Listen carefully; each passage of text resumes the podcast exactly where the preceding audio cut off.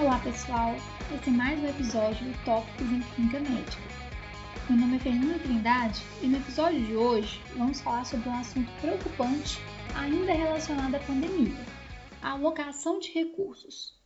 Com a avançada pandemia e a trágica experiência de países europeus com a falta de leitos e respiradores, ninguém tem dúvidas da importância de se discutir esse assunto e de nos prepararmos da melhor forma possível para o que está ou pode estar por vir.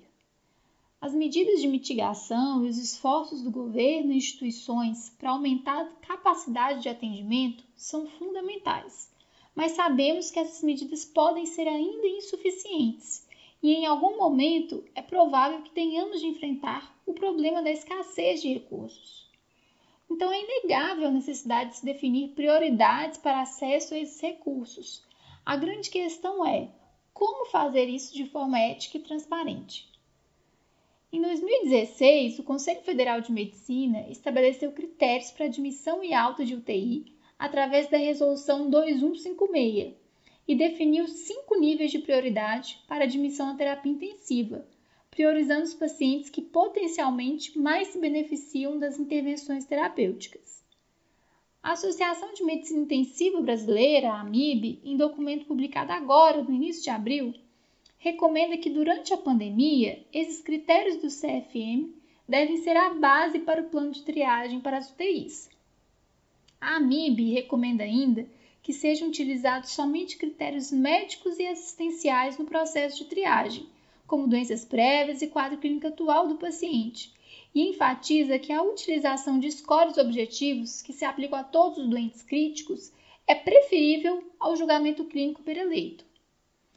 É muito importante esclarecer também que, para uma alocação justa, os critérios precisam ser aplicados a todos os indivíduos, sem nenhum tipo de discriminação, como sexo, cor, idade, religião ou qualquer outra forma de discriminação. E mais, os princípios devem ser válidos para todos os pacientes que precisam de cuidados intensivos, independentemente do motivo, e não somente para os acometidos pela Covid-19. Artigos publicados recentemente nas revistas JAMA e New England falam sobre a alocação de recursos durante a pandemia e são consensuais ao ressaltar a necessidade de maximizar os benefícios produzidos por recursos escassos. A maximização dos benefícios pode ser entendida por salvar o maior número de vidas e o maior número de anos de vida possíveis. Isso se relaciona aos prognósticos de sobrevida no curto e no longo prazo. O prognóstico de curto prazo pode ser estimado por scores objetivos de avaliação de mortalidade intra-hospitalar, sendo o score de SOFA citado tanto nos dois artigos quanto no documento da AMIB. O prognóstico de longo prazo pode ser avaliado, por exemplo, por comorbidades prévias do paciente e seu estágio evolutivo. Segundo o artigo do JAMA, também não devem haver critérios categóricos de exclusão para nenhum grupo de pessoas.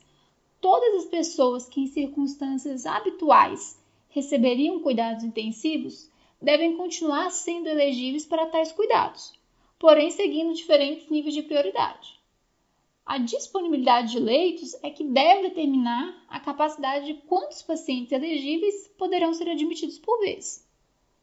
Os artigos consideram ainda como critério adicional para auxiliar nas decisões entre pacientes com prognósticos semelhantes o princípio dos ciclos de vida, onde indivíduos mais jovens deveriam receber prioridade, pois tiveram menos oportunidade de viver os estágios da vida. Um guideline do NICE sobre cuidados críticos de adultos no contexto da Covid-19 recomenda a avaliação da fragilidade entre os idosos e não a idade de forma isolada. A fragilidade deve ser avaliada através da escala CFS, de acordo com esse guideline, que é uma escala validada para a população idosa e é capaz de predizer desfechos desfavoráveis como mortalidade, tempo de internação e taxa de readmissão hospitalar. É importante dizer que nenhum valor isolado é suficiente para determinar quais pacientes serão prioritários para os recursos. Então, para uma alocação justa, é necessária a integração de múltiplos valores, considerando-se sempre os princípios éticos. E tão importante quanto definir critérios de prioridade é assegurar que todos os pacientes recebam cuidados paliativos, principalmente aqueles que não forem prioridade para receber os cuidados intensivos, de forma a garantir controle de sintomas, conforto e dignidade a todos eles. Além disso, é essencial conhecer os valores e preferências dos pacientes e avaliar a presença de diretivas antecipadas de vontade, de forma a respeitar o princípio da autonomia. As diretivas antecipadas serão o tema de um próximo episódio aqui do Tópicos.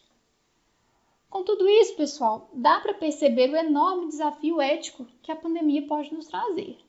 É urgente a necessidade de elaboração de protocolos institucionais para alocação dos recursos e seria ideal que órgãos de saúde, como o Ministério da Saúde e o próprio CFM, auxiliassem a padronizar esses protocolos, de forma a promover uma alocação mais consistente e justa né, para a população brasileira toda.